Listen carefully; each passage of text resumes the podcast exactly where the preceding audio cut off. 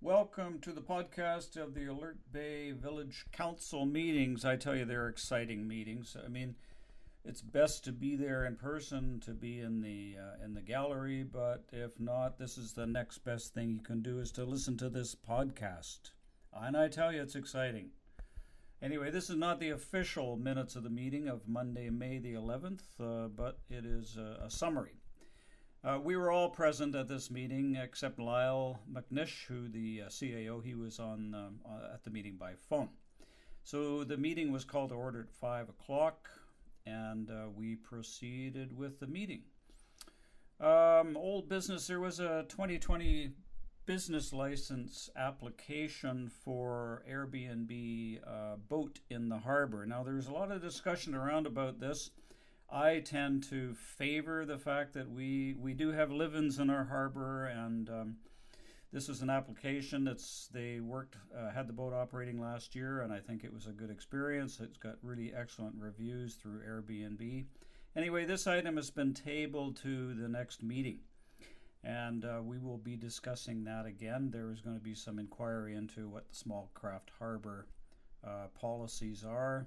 Anyway, uh, there was an application for monthly campground site rental for a long-term rental, and um, we did approve that uh, monthly campground site rental. Um, there was a Vancouver Island Steps Up request for information sharing on this fundraiser, and that is going to be in our newsletter. We uh, all agreed with that.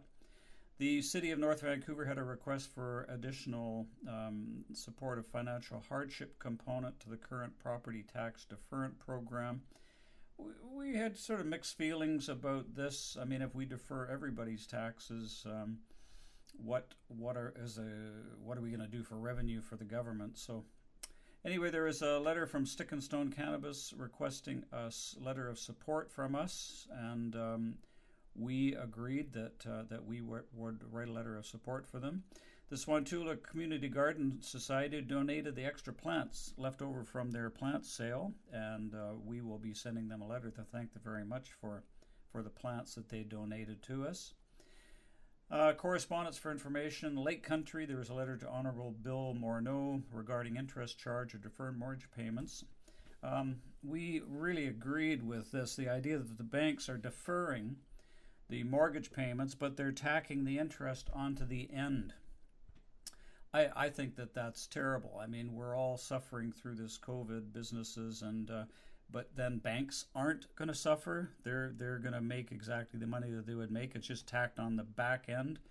I disagree. I mean, I think banks operate because we give them permission as the people of this country.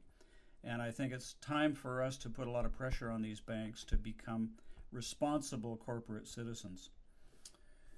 Recycle BC, there is a new post collection service provider that we've taken um, into account. There is an animal control report, comparisons from 2018 2019. Destination BC, visitor center statistics, virtual tours, April 2020, and check listings. It was moved and seconded that all these items be received for information. Uh, bylaws and policies, the 2025 year financial plan review, number 790. It was moved and seconded that this uh, bylaw be reviewed, that was reviewed for final consideration and was adopted. This was carried. Details of this, if you're interested, are available on the website.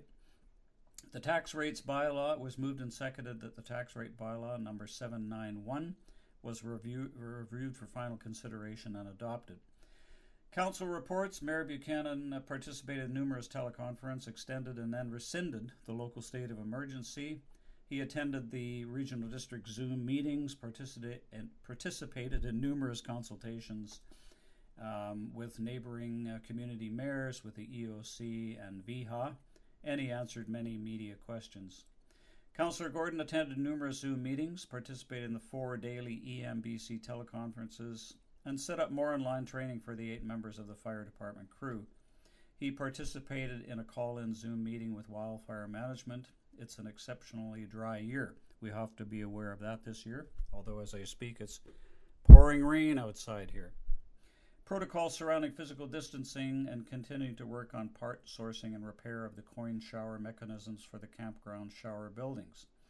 I think we should actually look at should we be operating the campsite as a village uh, would be a lot easier, I think, to um, to leave it over to somebody else to take care of it all. It's a lot of maintenance work for our public works staff, a lot of work for the village staff. Anyway, we'll be getting around to that in the fall.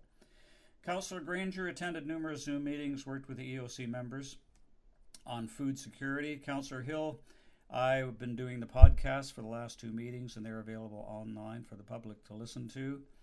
Councillor McGregor participated in numerous teleconferences and Zoom meetings and assisted the EOC with travel passes for the ferry under the state of local emergency. Staff reports uh, Lyle McNish specific project approval. This report was provided for information. Uh, question period, there was none. Uh, we did exclude the public at the end of the meeting. We did have an issue that uh, that was to be dealt with in uh, confidence, and we emerged from that. And the there was a, a, a motion made that we adjourn the meeting, and the meeting was adjourned at 5:40. Thank you all very much.